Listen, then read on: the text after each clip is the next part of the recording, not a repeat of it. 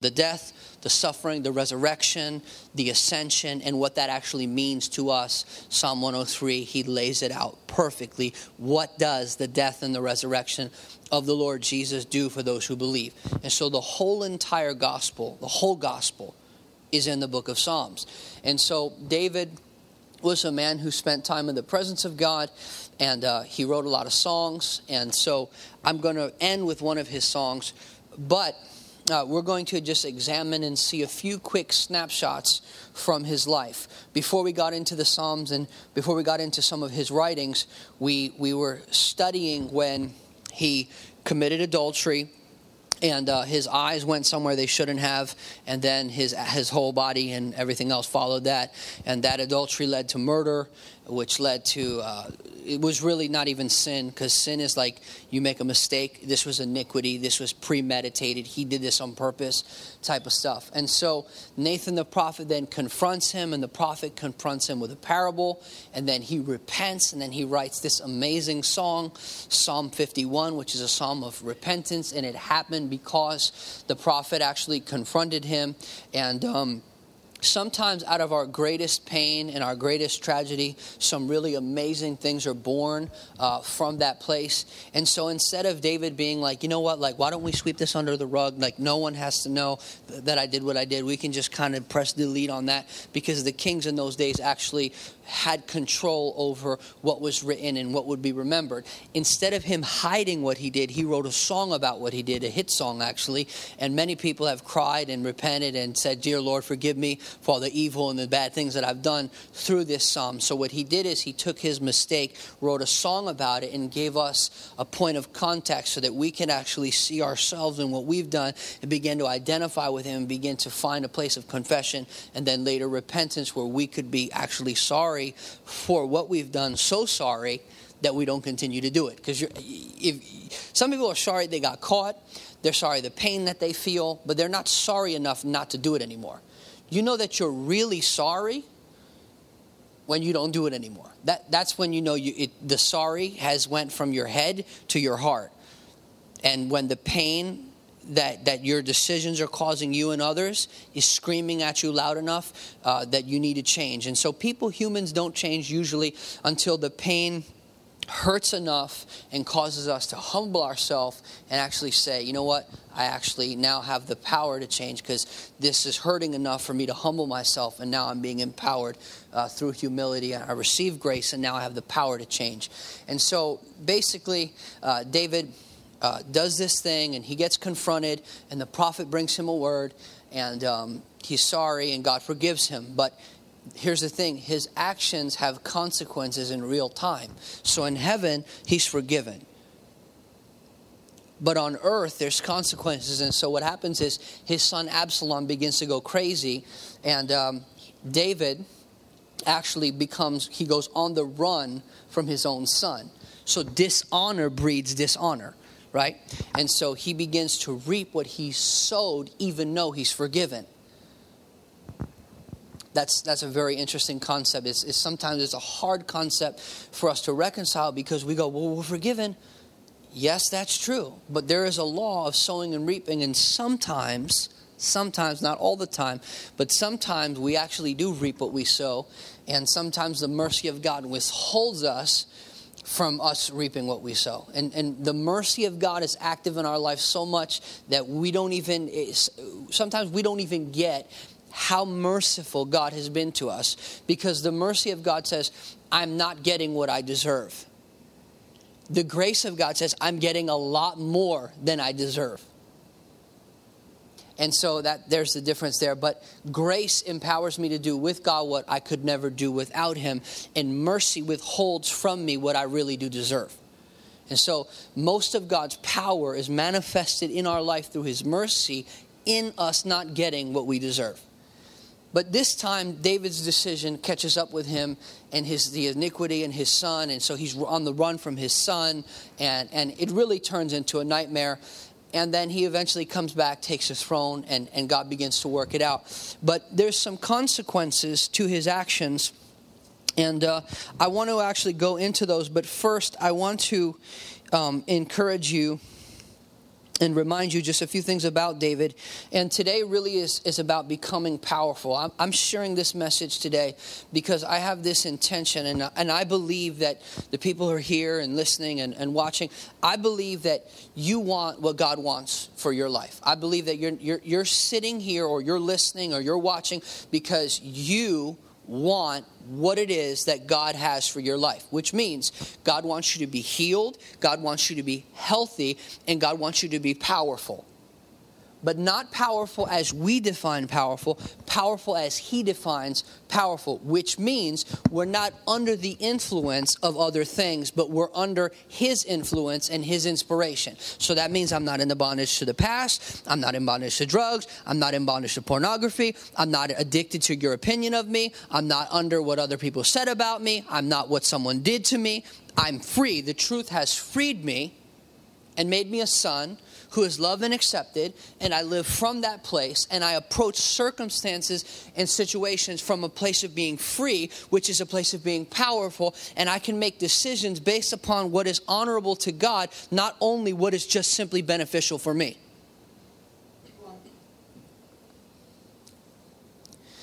And so David was forgotten by his father and rejected by his brothers. This is real story.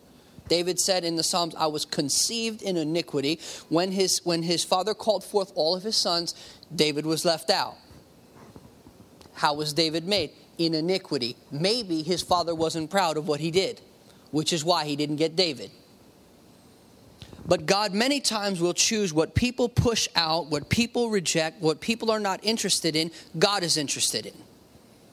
God is not interested in the tall, handsome one. God is interested in the little boy who has a pure heart, who's been worshiping when no one is looking. The one who slayed a lion and a bear when no one was looking. The one who's been singing on the backside of a mountain when no one was looking. That's the one that God chose. The one who also was courageous when no one's looking. Everyone's a tough guy when they're with their friends and when they're in a crowd.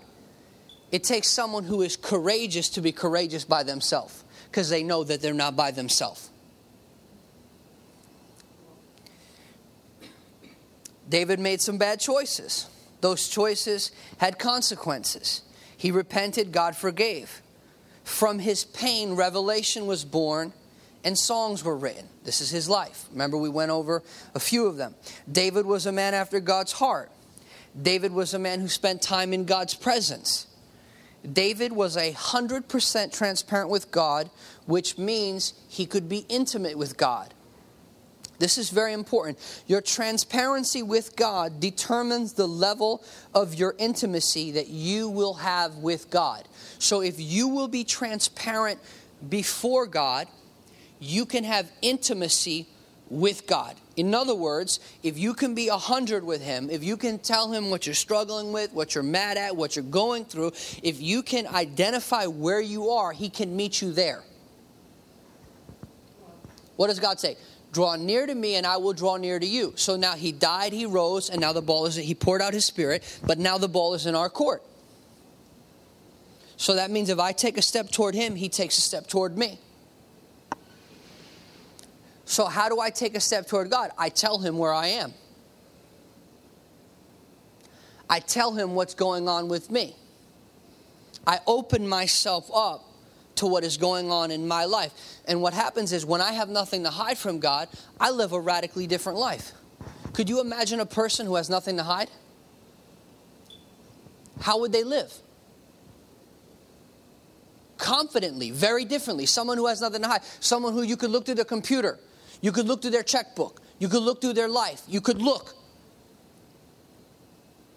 They live differently than someone who has something to hide. Right? And God wants us to live confident in his love for us, not in our not in our uh, you know performance, not in we're confident because we had a good week, we said our prayers, we dropped a little money in the bucket, we came to church and we're doing all right. I'm not talking about confidence in our ability or our performance. I'm talking about confidence in who He is to us and what He has done for us in such a way that it transforms how we live, and then we don't have anything to hide. And then, as He is in the light, we walk in the light. And when you look at our life, you see light because there's nothing hidden. Now, that is the kind of person that can stand before people and live differently. They're not subject to what other everyone thinks about them, what everyone feels. They live differently because they know how the Father feels about them. So when I say becoming powerful, I'm not simply talking about money or a bigger car, which I want one, but that's not what I'm talking about. I'm talking about something very different from that. I'm not talking about how uh, Wall Street defines power. I'm not talking about how Wall, Wall Street defines success. I'm not talking about how Hollywood puts images before our eyes and says, this is what's beautiful, this is what's powerful, this is what success is. That's not what I'm talking about. I'm talking about being free from that so that you can minister to that because those are the people who jump out of buildings, not the people across the street on Section 8. So now, let's continue. Your transparency with God will determine the level of intimacy that you have with God. This is very interesting. Psalm 18:26. Listen to this again. This is David. With the pure you will show yourself pure, and with the fraud you will show yourself a fraud. What? Did you read that? That's God talking. That's David talking on God's behalf saying, if you're pure, you you will see God as pure. If you are a fake, if you are a fraud, if you are not what you say you are, you will see God as you are. Because we do not see things as they are, we see things as we are. So that means that what you believe about God will determine what you receive from God. Just like the parable where Jesus said, according to your own mouth, you're judged. You thought that I was a harsh uh, and, and strict man according to your words. See, this is very critical. What we believe about God determines what we will receive from God. That's why I spent a lot of time talking about that thing. God is not in control. Why would I spend time? Why would I press that button? Why would I touch that? Why would I keep touching that? Why? Because if we believe that God is in control, then He's a very bad boy because there's a lot of bad things that are happening. And if He is in control of all that, then we need a new God. We need a new God. Someone send him an email and tell him he's not doing a very good job. But if God is in charge and he will hold everyone accountable for what they have done, then he will not assume responsibility for the evil that happens in the world because it's not his fault he gave the earth to the sons of men, and the sons of men will be held accountable for their actions. Now, why would I say that God is not in control versus, and he is in charge? He's sovereign, he's all powerful, he's almighty, he's unstoppable, his greatness is unsearchable. Yes. The earth is the Lord's, the fullness thereof, and all that dwell therein. Yes. But he is not the cause of your pain. In fact, one day he will wipe away every tear from your eye. Why would I want to pursue someone and wholeheartedly serve and love someone who, at, in my subconscious mind, I believe is the source of my pain? God, you did this to me. No, he didn't. The enemy comes to steal, kill, and destroy, not Jesus. So if it's stealing, killing, or destroying, it wasn't Jesus. Jesus said, I have come that you might have life and have it more abundantly. Why would I spend time? Why would I keep touching that? Why would I keep pushing on that button? Why? Because what you believe about God will determine what you receive from God, and what you receive from God determines how you represent Him. If you don't have nothing for Him or nothing from Him, how can you represent Him? It would be like a diplomat being sent from another country with no budget. They don't represent where they're from like that. See, let's continue. I want to share a verse. I think this is a very profound verse. Psalm 25 14. The secret of the Lord is with them that fear him, and he will show them his covenant. Do you see how it talks in plural, them, not me? Americans is everything is I, me, mine. This is not that language. This is they and them. You see that? God is looking for a company of people who perceive Him properly that He might show Himself strong on their behalf.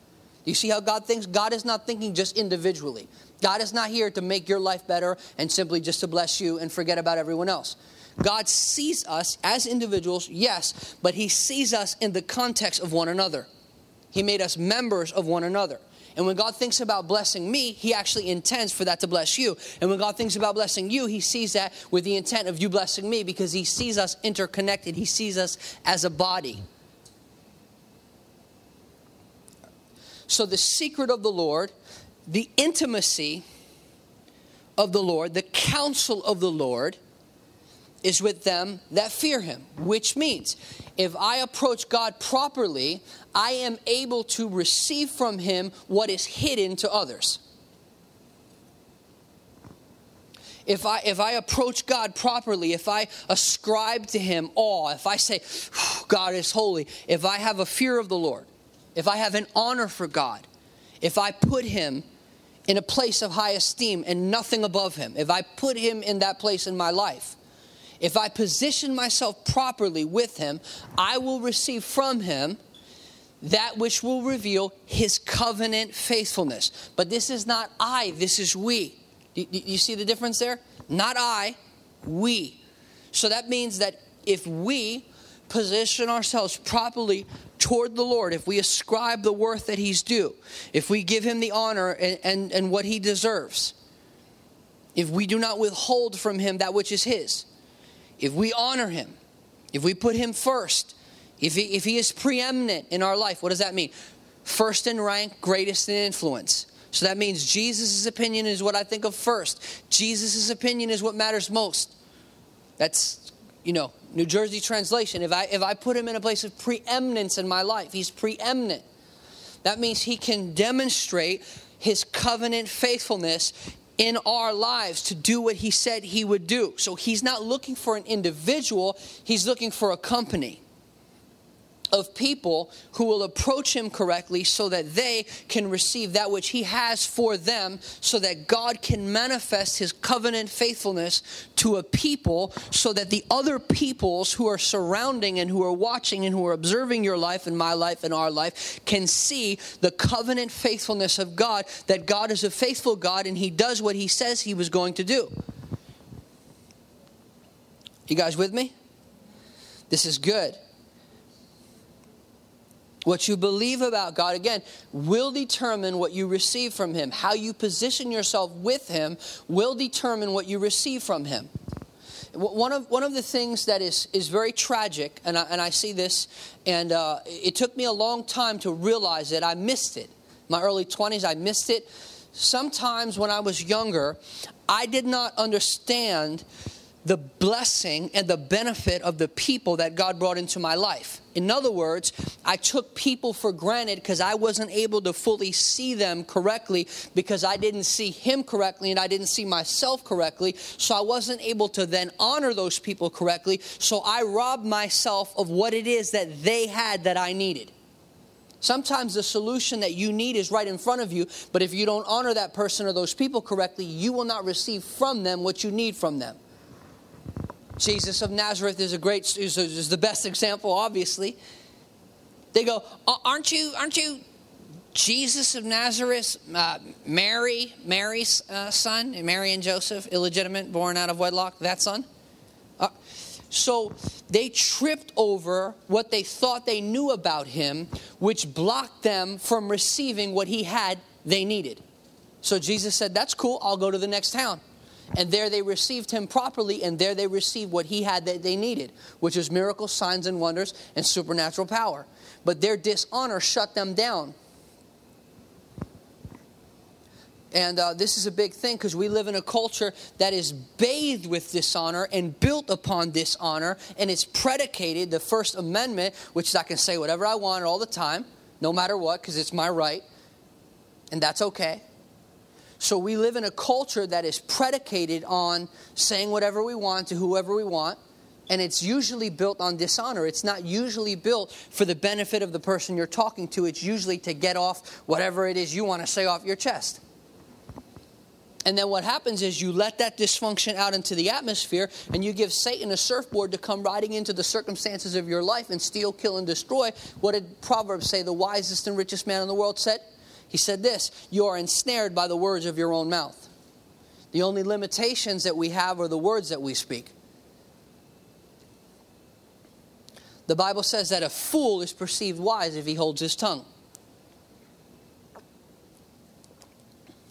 life and death, or death and life, actually, are in the power of the tongue. I don't know if this is making sense to anyone. So, David, he goes to Ziklag. This is a really interesting story. Let's go to 1 Samuel 30. I'm not going to read it all, but I'm going to tell you exactly what happened. You can check and make sure that I'm not messing around. David and his men come back to Ziklag. They're out to war. And this is what happens David comes back to Ziklag. The city is burned, the children are taken, and the women are taken. What does that mean? It means that when the men do not play their position, the women and the children are taken into captivity. What is the enemy after? Your future, your legacy. What does he want to take? Your woman and your child. What, what, is, what, is the, what is the woman? The woman is what helps you have an inheritance for the next generation, is what produces legacy. So when the man doesn't play his role, the enemy comes in, steals your wife and your children, and steals your legacy. So if you don't man your post, someone will take it. How many times has the devil came into houses because the man doesn't stand up and play the role that he's supposed to play? If the man does not man his post, his spot will get robbed. This is this is this is Bible. So what happens is David comes, very powerful story. It says this that he wept until he had no more strength. At this time, he had two wives. So imagine you not just one wife, you lose two wives in one day. Not, a, not an easy day. So David comes and he weeps until he has no more strength. He, he wept all of his strength out. He was just completely distraught. His men pretty much want to kill him, by the way because somehow this is his fault. You know who always gets blamed for things when people don't play their position? God or leaders. They weren't manning their post just like him, and they got robbed, but somehow it's his fault, not their fault. We always look to pass blame to someone else instead of assume responsibility and say, that's actually my fault because I wasn't manning my post my wife and my children and my city were destroyed. And that's exactly the order wife, children, city. All in shambles, all destroyed. And so David begins to weep, he begins to pray, he begins to cry. The scripture says this that David encouraged himself in the Lord this is something that every believer must learn how to do because there is going to be a day where you're going to pick up a phone, you're going to call someone, they're not there, you're going to text someone, no answer back, everyone's busy. You're going to have to learn how to strengthen yourself in the Lord your God.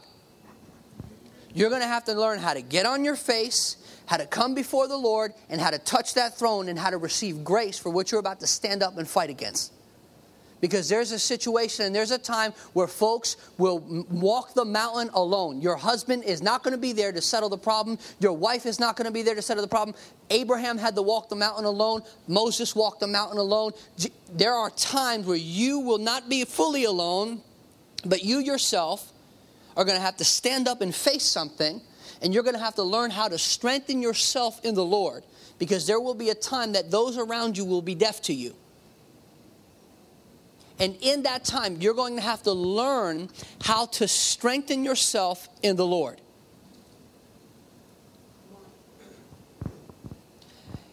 Right after that, you see that he, he actually comes into the fullness of the kingdom after he learns how to strengthen himself in the Lord. You cannot occupy the inheritance that God has for you if you're a needy person who lives off other people. And I'm not saying that we shouldn't be accountable, and I'm not saying that we shouldn't be transparent, and I'm not saying that we shouldn't share, but I am saying that we should go to God first. Not to Google, not to your wife, not to your husband. Get on your knees and talk to the one who holds the planet in motion. He'll keep your circumstances good. And, and this needs to be our reflex. See, because what happens is our habits determine our reflexes. But some of us are so used to turning to other things first because Jesus isn't first. So we're used to turning to other things first. And when we turn to those other things or those other people, it does not produce what it is that we really need. What do we really need? The courage to face the situations that we find ourselves in. What did David do? He encouraged himself in the Lord. When I come and I stand here and I encourage you, I am ascribing courage to you. I'm taking courage from the word, I'm throwing it toward you. I'm saying, receive courage to confront what is trying to keep you from moving forward. I cannot slay your giant for you.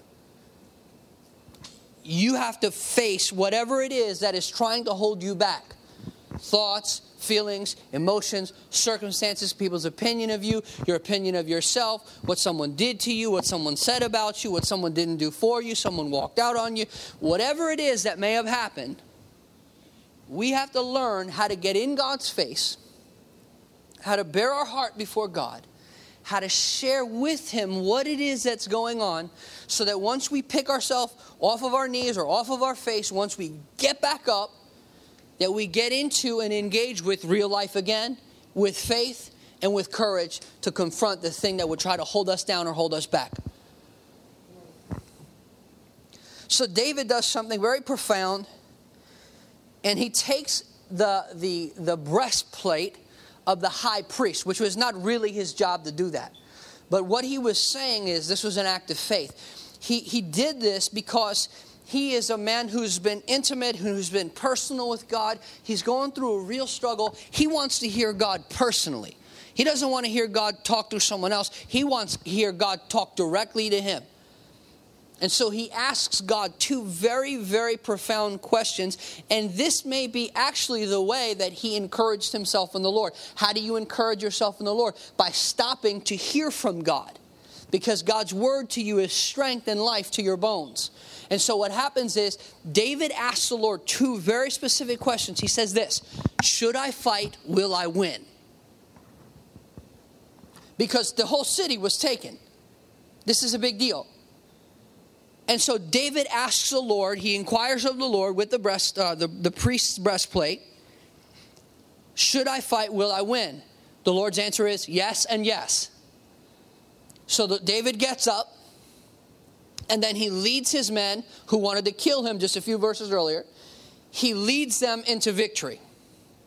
Because now he's living from what God has said, not what's going on in his circumstances. But you don't understand how bad it is. Listen, it may be bad, but I tell you what, if you hear from God and you move from that place, I guarantee you you're moving forward and not a demon in hell can stop you. So, one of the things that we do to learn to encourage ourselves in the Lord is we ask God specific questions. Specific, Lord, what do you want me to do? Based upon where I am right now, based upon what is going on right now, what is my next move, God? I am open to hear from you. In fact, your word is life to me, it's strength to me. Speak to me and show me how I should move and how I should operate where I find myself right now. Lead me forward. Let your word be a lamp unto my feet and a light unto my path. Give me illumination. Give me revelation. Show me what it is that I should do, and I'll do it. And then the good news is that his words are seasoned with grace. So when God speaks to you, he is then empowering you to do something with him that you could never do on your own without him. So David engages and he fights, and God is with him, but he has to fight. And so he goes and he takes back everything that the enemy had stolen from him. That's the end of that story.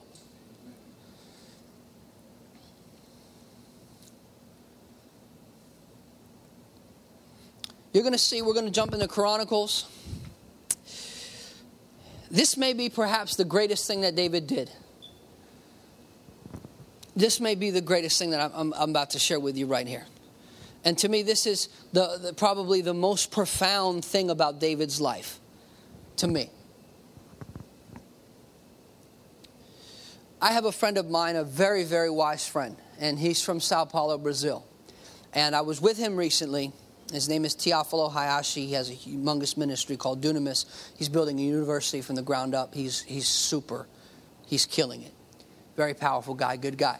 And I said, T, how do you make decisions? Tell me, get me get inside your head. How do you make decisions? And he said, There's four factors that I consider when I make a decision. Number one, do I have a word from God? Number two, do I have manpower? Number three, do I have money to do what it is I'm trying to do? Number four, do I have momentum to lean into what I'm doing so I don't have to stop other things and give all of my attention to one thing because I can't do that?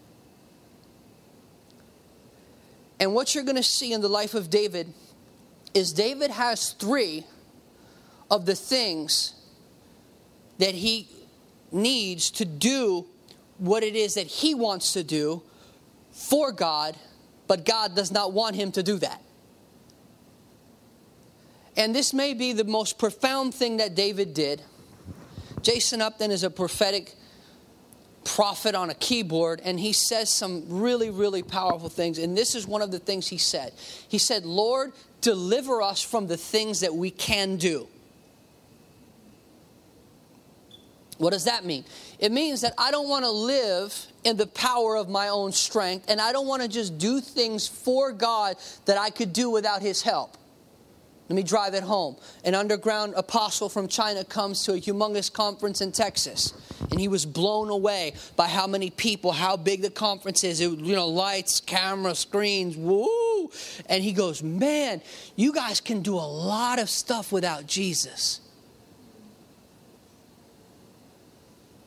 Lord, deliver us from the things that we can do without you.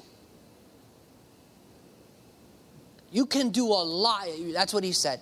Brokenhearted in humility. You can do a lot without Jesus. Scary.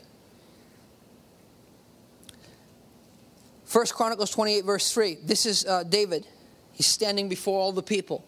He says this, but God said unto me, Thou shalt not build a house for my name, because thou hast been a man of war and hast shed blood. One of the Psalms says that I will not give sleep or slumber to my eyelids until I build a house for God. The one thing that God that David wanted to do for God more than anything is to build God a house. David had the money, David had the manpower, he had the momentum, he had the kingdom. He was the first king that took the people of God into the land that God promised them. He was the one who finally took them into the whole promised land that God actually had called Moses to do. So, what God had called Moses to do, Joshua was unable to do because he began to tolerate and compromise with his enemies. And the enemy seduced Joshua into making a league with him because the enemy knows if he fights me, I lose. So instead of me fighting him, I can't win that way. Let me find a way that I can get him to agree with me and learn to live in compromise so that he doesn't take the land that's his. We cannot inherit the fullness of what God has for us if we live with compromise in our life. Bottom line. David was like, Nope, I'm going to get the whole entire land no matter what. And that's what he did. So he has the kingdom, he has the crowds, he has the money, he has the power, he, you know, money, power, respect. He has all of that. He has all of that. Except he doesn't have a word from God. So he could have built the house for God, and everyone would have said, You're great, man. You're awesome, dude. This is awesome. We got mega church going on. This is amazing. So powerful, man. I just feel it when I come here, man. Except God wasn't in it. The most powerful thing David did is not do what he wanted to do. To become a powerful person, the most powerful thing you can understand is to not do what it is that you want to do. The most powerful thing that David ever did is not do what he wanted to do. Everyone would have been like, You're the man, bro. Awesome. Except God. You see what Jason Upton said? Lord, deliver us from what we can do. You, you see that? There, there are, we do not as believers in Jesus, we do not want to live simply limited to what we can do with our own sweat. There's no grace and there's no favor on that. We want to live above that. Abundant life is not me living according to what I can get with the sweat of my brow or what I can do with what is in my power to do. Abundant life is when I enter into the favor of God and I'm able to do with Him something that I could never do without Him. And just because you have the power or the resources or the influence or the momentum to do something doesn't mean God has called you to do it. And this is a lesson for some of us because some of us in the future will have power to do things that God has never called us to do. And we'll have to discern what is God saying. David stands before the nation. Could you imagine a king? This is a, this is this is not a by the way, this is not a democracy. You, you understand? This is a kingdom. So what he says is law. What he says is legislation. There's no Congress to run this through. It's all executive order. Whatever he says is what goes. And David stands before the people humble. This is like not easy for a king to say he's in charge. Who's going to tell him no? God. But he listened. You see, that's why he was a man after God's heart. Because when God spoke, he listened. Did he mess up? Yes. Was he human? Yes. Did he do bad things? Yes. Was he a bad boy at times? Yes. But when God confronted him, he was wrong and he was sorry. And he didn't hide it, he wasn't a hider. So he stands before all the people and goes, God told me that I'm a bloody man. the God who forgave him, yes. Oh, yeah, he was forgiven. This is not a thing of condemnation or shame. He's free, he's forgiven. But he's not qualified to do something that God wants his son to do. And there's power, there's something in that because when, when it says that he was a bloody man, it, it wasn't that he was a man of war, it was that he was a man who shed innocent blood, which disqualified him from building a house for God. It didn't disqualify him from leadership. It didn't disqualify him from getting the inheritance and, and, the promised land. It didn't disqualify him from that. But it did disqualify him from building a house for God. What God did is say, You're not going to build a house, your son is. And David said, Okay. But what God did is God wrote the pattern and wrote the tabernacle and wrote the, the instructions for the house of the Lord on his spirit. God gave David the download, and God allowed David to be a part of what he was doing, even though it wasn't going to go specifically through him, but it was going to go through his son. The money that David gathered from plundering his enemies, that those resources, that's what built the house of God. So David was a very much a part of what God was doing, but it wasn't going to go directly through his hands. It was going to go to his son and through his son. I don't know if you heard that. To his son and through his son. And so God then used Solomon. We're going we're gonna get into that. But let me just let me just drop something on you that David said. I want you to hear the echoes of, of what's being said. This is uh, 1 Chronicles 29. Wherefore David blessed the Lord before all the congregation, and David said, Blessed be thou, Lord God of Israel, our Father forever. Watch the next verse. Thine, O Lord, is the greatness and the power and the glory and the victory and the majesty, for all that is in the heavens and the earth is thine. Thine is the kingdom, O Lord, and thou art exalted above all. I don't know if you hear echoes of the Lord's Prayer, but if you spend time in God's presence, you begin to have the right perspective. Nobody was calling God Father then. Nobody. David was. Why? He spent time in God's presence and his perspective was changed. He was able to see something clearly before others. Why? Because he spent time in God's presence. When you spend time in God's word, when you spend time in God's presence, God renews your perspective and you begin to see things not as you are and not as they are, but as God sees them and as they really are. And then you begin to interact with reality correctly. Without God's perspective, I cannot even interact with reality correctly. That's why understanding Jesus and who he is and what he came to do is critical to understanding who we are and what we're supposed to do. We're going to end in Psalm 27. Let's go there. This again is a psalm of David. You're gonna, I'm gonna, I'm gonna tie this right into Jesus.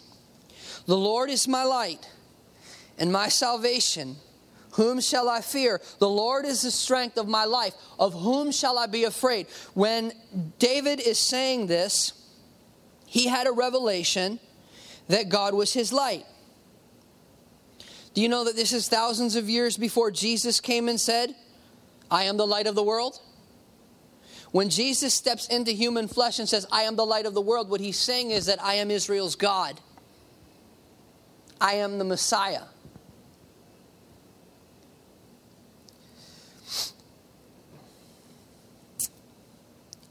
The Lord is my light and my salvation. Whom shall I fear? So, based upon who the Lord is to me, that affects how I interact with reality out here. It affects how I see you. It affects how I see you. It affects how I see me. So, because the Lord is my light, in, in other words, I'm not in darkness. In other words, I can see things correctly. Because the Lord is my light, and because He is the one who rescues me, therefore, I shall not be afraid. So, because of who the Lord is to me, it determines how I see other things and how I interact with other people. Are you seeing this? This is intimacy. This is because of who Jesus is to me. This is how I interact with the world around me. What we believe about God has to radically transform how we interact with the world around us. In other words, we have to come out of the closet with our Christianity and we have to interact with the world around us based on what Jesus has done for us and who Jesus is to us then we can interact properly with people and then they can feel the value and they can feel valuable and they can feel love and they can know that he cares and they can find a place and they can find an identity which gives them purpose which gives them legacy which gives their children's inheritance. And then their family line and lineage is shifted Verse 2 When the wicked, even my enemies and my foes, camp upon me to eat my flesh, they stumbled and fell. So, based upon who the Lord is to me, that actually affects how the enemy tries and is unsuccessful at relating to me. I don't know if you're with me here. Though a host should encamp against me, my heart shall not fear. In other words, when circumstances are against me, when I'm outnumbered, I don't have to be afraid. Why? Because the Lord is my light and my salvation. So that means that I don't have to be ruled by the circumstances that I find myself in. I don't know if you're seeing this, but based upon who the Lord is to him, that is determining how he is seeing and perceiving his reality and living from that place. This is really good. One thing, okay, the war should rise up against me, and this will I be confident. One thing, if I could sum David's whole entire life up, I would take this verse and say, This is a description of who David is. The one thing have I desired of the Lord, that will I seek after, that I may dwell in the house of the Lord all of the days of my life to behold the beauty of the Lord and to inquire in his temple. This is what this man was hungry for. He had money, fame, women, everything he wanted, power, all of that stuff, but that was not the one thing that he desired. He had that, but that's not what he desired. There was a desire within him that was deeper than what he could get through the strength of his own hand. There was something that he was pursuing. And this is the thing we have to understand. The thing that we really desire is the thing that we pursue after. And we, we, we, so you say, well, uh, whatever you really want, that's what you're pursuing. So, so if you don't pursue God, that's because you really don't desire Him. That's because you have not been awakened to your need for Him. But when you're awakened to your need from Him, and don't worry, life will do that for you. It's okay. You, you don't have to feel guilty. Don't worry. Just keep living, just keep breathing on planet Earth. Planet Earth has a way of yoking you up, putting you in a chicken wing, cuffing you to the wall, and leaving you there until you go, Uncle, I need Jesus. It's okay. And other people around you will not be able to help you. You're going to have to come into contact with Jesus for yourself. I see this when I leave the country, my wife goes through problems. Why? Because God is teaching her to step up and rise up and be the woman that God called her to be, because I cannot be the woman that God called her to be, because I'm not a woman. And she has to step into the role that God has for her. So, so there will be a time your husband's not there, your wife is not there, someone is not there to nurse you to life, where you're going to have to strengthen yourself in the Lord and you're going to have to get a hold of God for yourself. And it's going to have to become real for you so then you can stand up with a backbone and tell the devil, Get behind me, Satan. And then assume and take the authority that you have in the kingdom and then move into what God has for you. One thing I have desired, that will I seek after. Whatever you're seeking after is what you really desire. This is the, this is the fact of life. And it's, it's a sad fact, and sometimes it's, it's not easy to handle but it's reality. Whatever you desire, whatever I really desire, I'm seeking after. For in the time of trouble, he shall hide me in his pavilion. In the secret of his tabernacle, he shall hide me. He'll set me upon a rock. And now, my head be lifted above my enemies round about. Therefore will I offer in his tabernacle sacrifices of joy. I will sing, yeah, I will sing praises unto the Lord. Hear, O Lord, when I cry with my voice. Have mercy also upon me and answer me. When thou said, Seek my face, my heart said, Lord, your face will I seek. What is this? This is about being responsive. When God is desiring something for you, it's because he wants to add to you. When the Lord says, Seek my face, God is not hiding from us. When He says, Seek my face, it's an invitation for Him to reveal Himself. How did God reveal Himself? In and through Jesus. Anything that you can't see in Jesus, delete in your mind about God. Hide not your face from me. Put not thy servant away in your anger. Thou hast been my help. Leave me not, neither forsake me, O God of my salvation. When my father and my mother forsake me, then the Lord will take me up. Teach me the way. O Lord, lead me in a plain path because of my enemies. Deliver me not over to the will of my enemies, for false witnesses are risen up against me, and such as breathe out cruelty. In other words, do not, do not let the enemy do to me what he wants to do to me. Be my shield, protect me. Now this is it. I, th- this is this is now now it's going to get down to what does this mean for us? What does this mean in our life? What is what is God saying? Here it is. I had fainted unless I had believed to see the goodness of the Lord in the land of the living.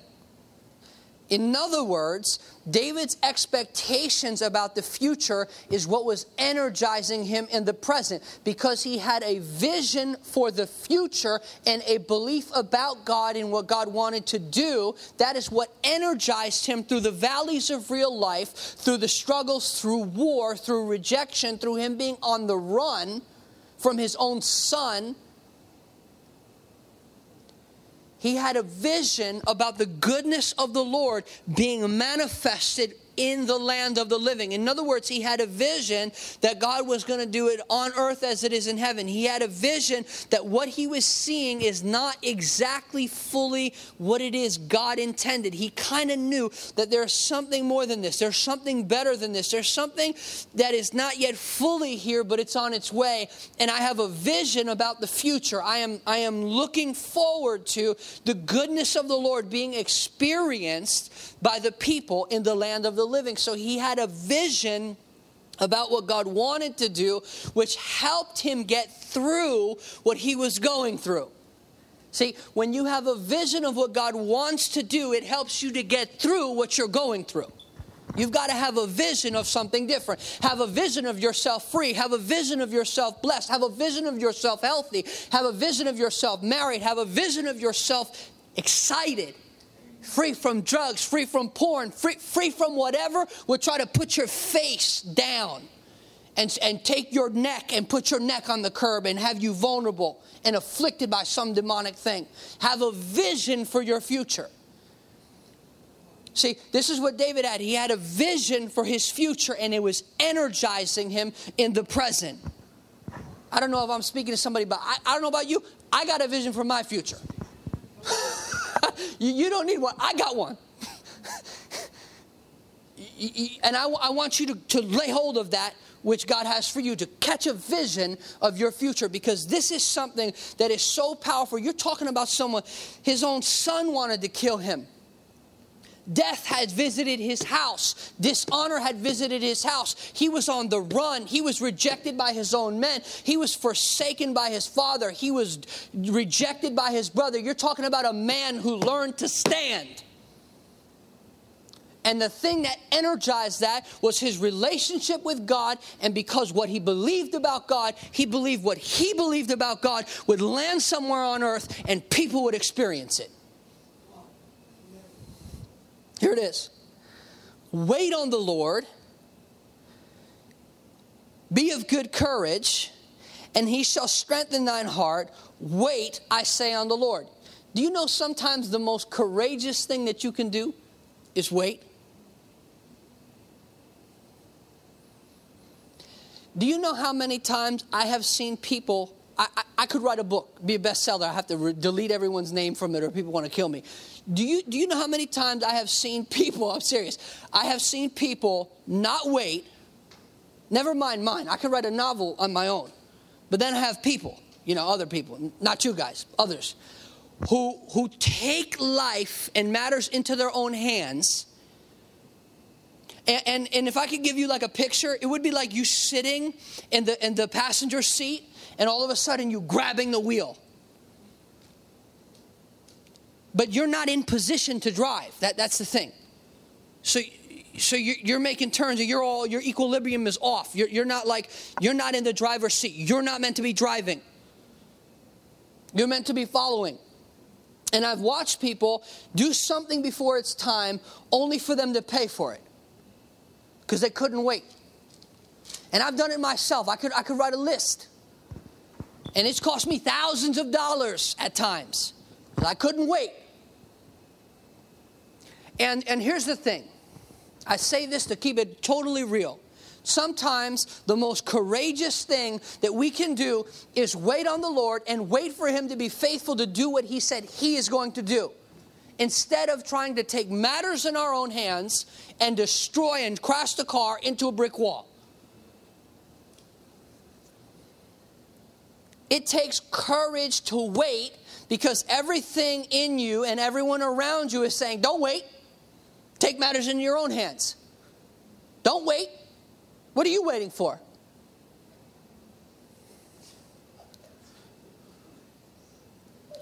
But once you crash wreck and throw yourself outside the vehicle, and the paramedics got to come and put you on a stretcher, check your pulse, and make sure you're still alive, then you realize wait a second, I should have waited.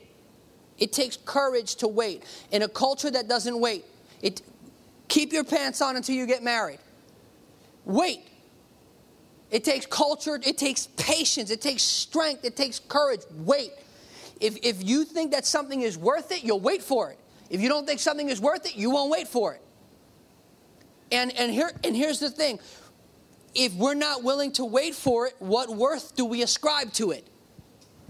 There's no value of something that you won't wait for. Go, you know how long it takes to make a Rolex? A year. You know how you know how you know how, you know how it, it takes like 30 minutes to make a G-Shock. It takes a year to make a Rolex, a year. But it will outlast you. You'll be dead and gone. Your kid will be wearing it. See? Something valuable is worth waiting for. And we live in a culture that doesn't want to wait. And I want to encourage you let's be a people who wait on the Lord, who wait for the Lord, who expect the Lord to show up and do what He said He's going to do. It takes courage to wait. And we are a people of courage. We are a people who can believe God to be faithful to do what He said He was going to do. And I can tell you that there's times in my life where I have not waited and I have paid for not waiting. Me, not you, Adam. I have paid. Uh, I don't know if you understand how credit cards work. I do. And so you swipe now and pay later, but you pay with interest. And sometimes you pay double for something that wasn't worth what you paid for it in the first place because you couldn't wait for it. And I'm telling you this because I did this and I used to do this and I no longer do this, but I used to do it and I could write a book on it. And you pay double for something that's not worth it because you have to have it now. Yeah, that's lust. And, and it's so much more powerful when you wait. I don't know if you ever seen, you, you ever hear like cashback reward points? You, you know what that is? You know how that happens? That happens because some other person can't pay their bills. And they're making interest off of them and they're giving you cash back. The cash that they're not paying their bills on, there's other people flying around the world on their cash back points because folks don't pay their bills. How do you think that, what is that extra money? Would you, would you go to Target and, and spend $200 and they go, thank you, sir, you're so good looking, let me give you $50 back? No, that's not how it works. It works through other people getting banged in their face on interest, and they go, Oh, you're such a nice person. You pay your bills. We'll give you $50 cash back, and we'll keep that other person enslaved for the rest of their life. And one of the things that the Lord showed me is that when I was getting into debt, I was giving away my future.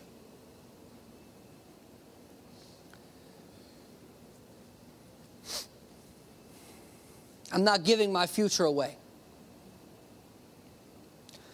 My future belongs to the Lord, and I'm believing for the goodness of the Lord to be manifested in the land of the living. I'm believing for the goodness of the Lord to be manifested in your life, to be manifested in our life, to be manifested in the life of this church, to be manifested where we go, in your workplace. This is what I'm believing for.